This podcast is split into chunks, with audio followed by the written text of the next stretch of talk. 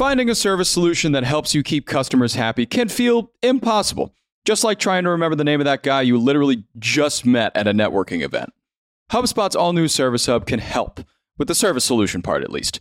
It brings service and success together on one powerful platform with an AI powered help desk and chatbot to handle your frontline tickets, so you can scale support and drive retention and revenue. Visit HubSpot.com/service to learn more. Good morning, everyone. It's Wednesday, September 27th. I'm Mark Dent here with Rob Litterst, and you're listening to the Hustle Daily Show.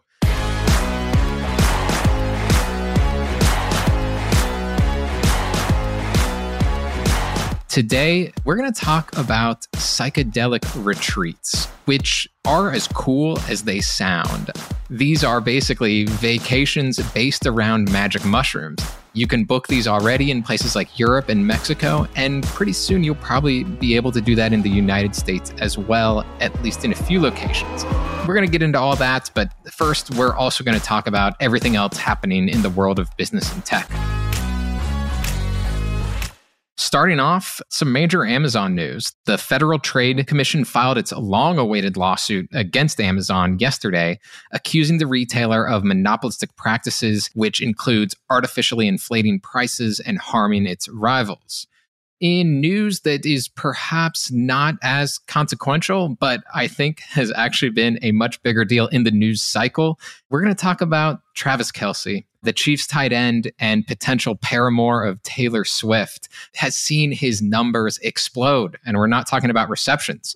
Sales of Kelce's jersey spiked about 400% after Taylor Swift attended his game on Sunday. Kelce has also gained 251,000 followers on Instagram. That's a lot. Those jersey sales are absolutely ridiculous. If you put this on top of the numbers that Taylor Swift is doing at her Eras tour, which they're saying is going to be the first concert tour that hits a billion dollars in revenue. Mm-hmm.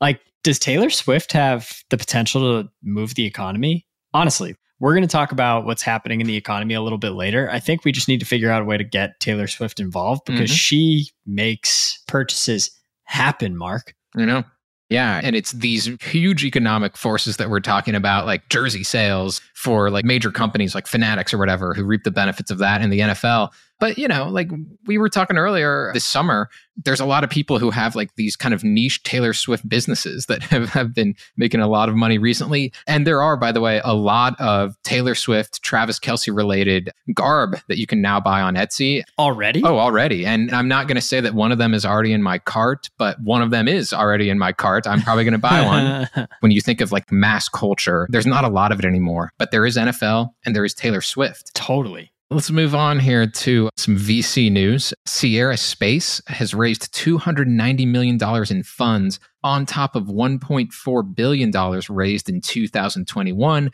which values the company at $5.3 billion. This new investment will fund work on the company's Dream Chaser space vehicle and space station projects. On to retail. Target says it is going to close nine stores nationwide because of increased theft and safety threats to employees. So these locations are in New York, Seattle, Portland, and the Bay Area. So there's been a lot of coverage about increased theft in retail over the last couple of years, basically since the pandemic. But there's also been uh, some other problems for Target as well, Rob. So it, there might be more than a few reasons why they're going to close these stores.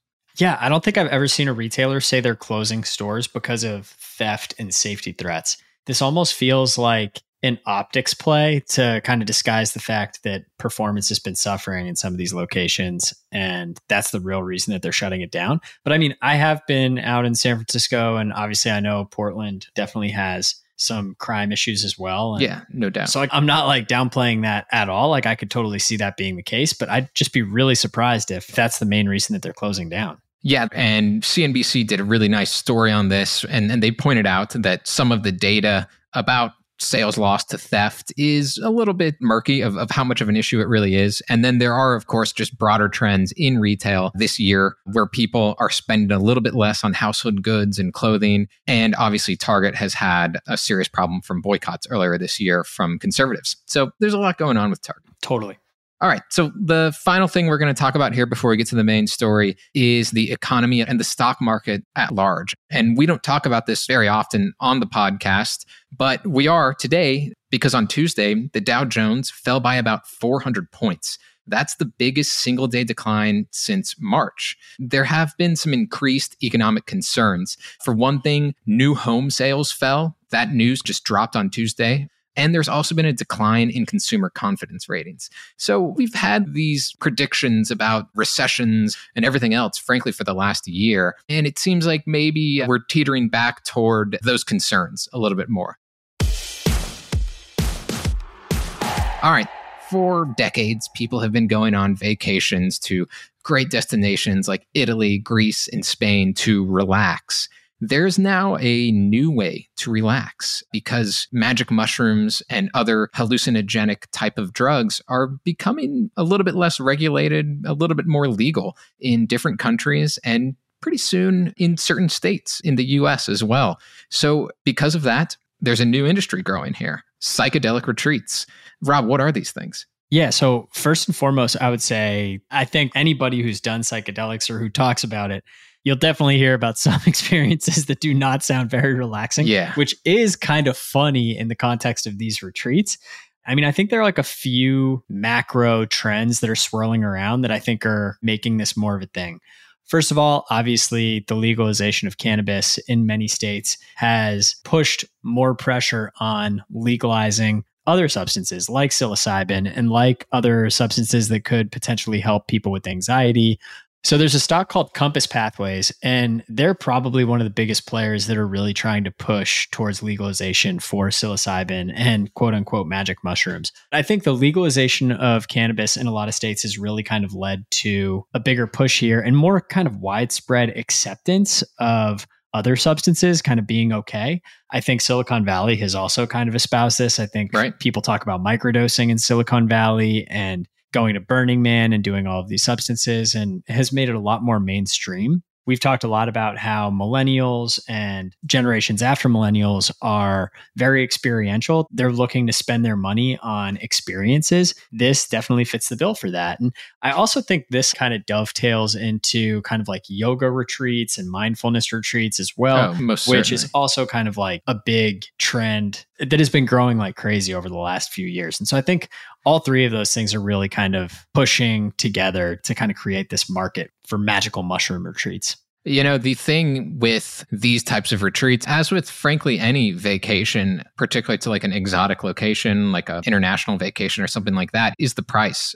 These are not cheap. They're not cheap at all. And I think actually that could be a good thing it's hard to tell. I mean, I have family members who have gone on retreats like this and tried, say, ayahuasca. Mm-hmm. That's a psychedelic substance that people brew into a tea in South America and apparently has insane visualizations and the ability to really change your state of consciousness. And have heard horror stories about people having really, really bad trips and getting violent. And that's what would scare me about these retreats. I don't know how they're administering this and making sure that people don't take too much or making sure that people are taking the adequate amount for their experience level.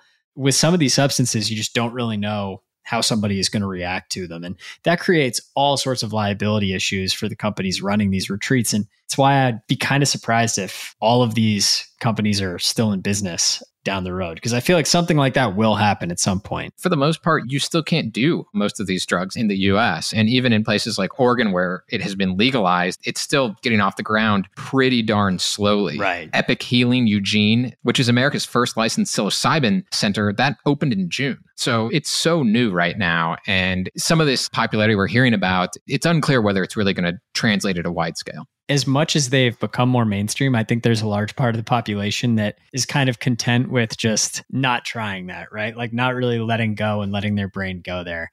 And so it is interesting. I definitely think it's kind of a niche enterprise, which also lends itself to why they might be able to charge so much because the people that are into it are probably into it enough to pay a pretty penny to do it. And I mean, a lot of that payment will probably go towards making the environment safe, making sure that nobody gets hurt, which I think are all good things. Yeah, you need to have good trips if you're going to go on a psychedelic trip. That's for sure. I think that's the biggest question here, Mark. Are you going to go on a psychedelic trip? Uh, I don't think I will. Um, I'd rather just go to Italy or to Tokyo or something like that. Yeah, I respect that.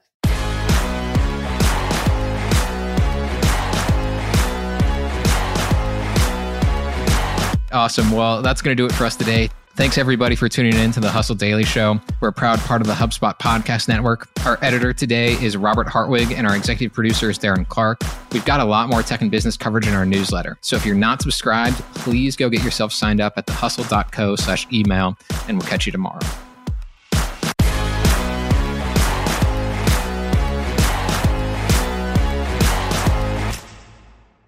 Hey, everybody, I got a great podcast to tell you about. It's called Truth, Lies, and Work, and it's brought to you by the HubSpot Podcast Network, the audio destination for business professionals. On this show, you can join husband and wife team Al and Leanne Elliott as they dispel myths, impart wisdom, and answer all your questions about finding, keeping, and motivating great people. They actually just did an episode with John Smith, who is the manager and agent of famous Argentinian soccer player Diego Maradona. He talks about in this episode how he was able to manage the global superstar, athlete, celebrity that Maradona is and was. It's a great listen. You better get out there and check it out. And you can listen to Truth, Lies, and Work wherever you get your podcasts.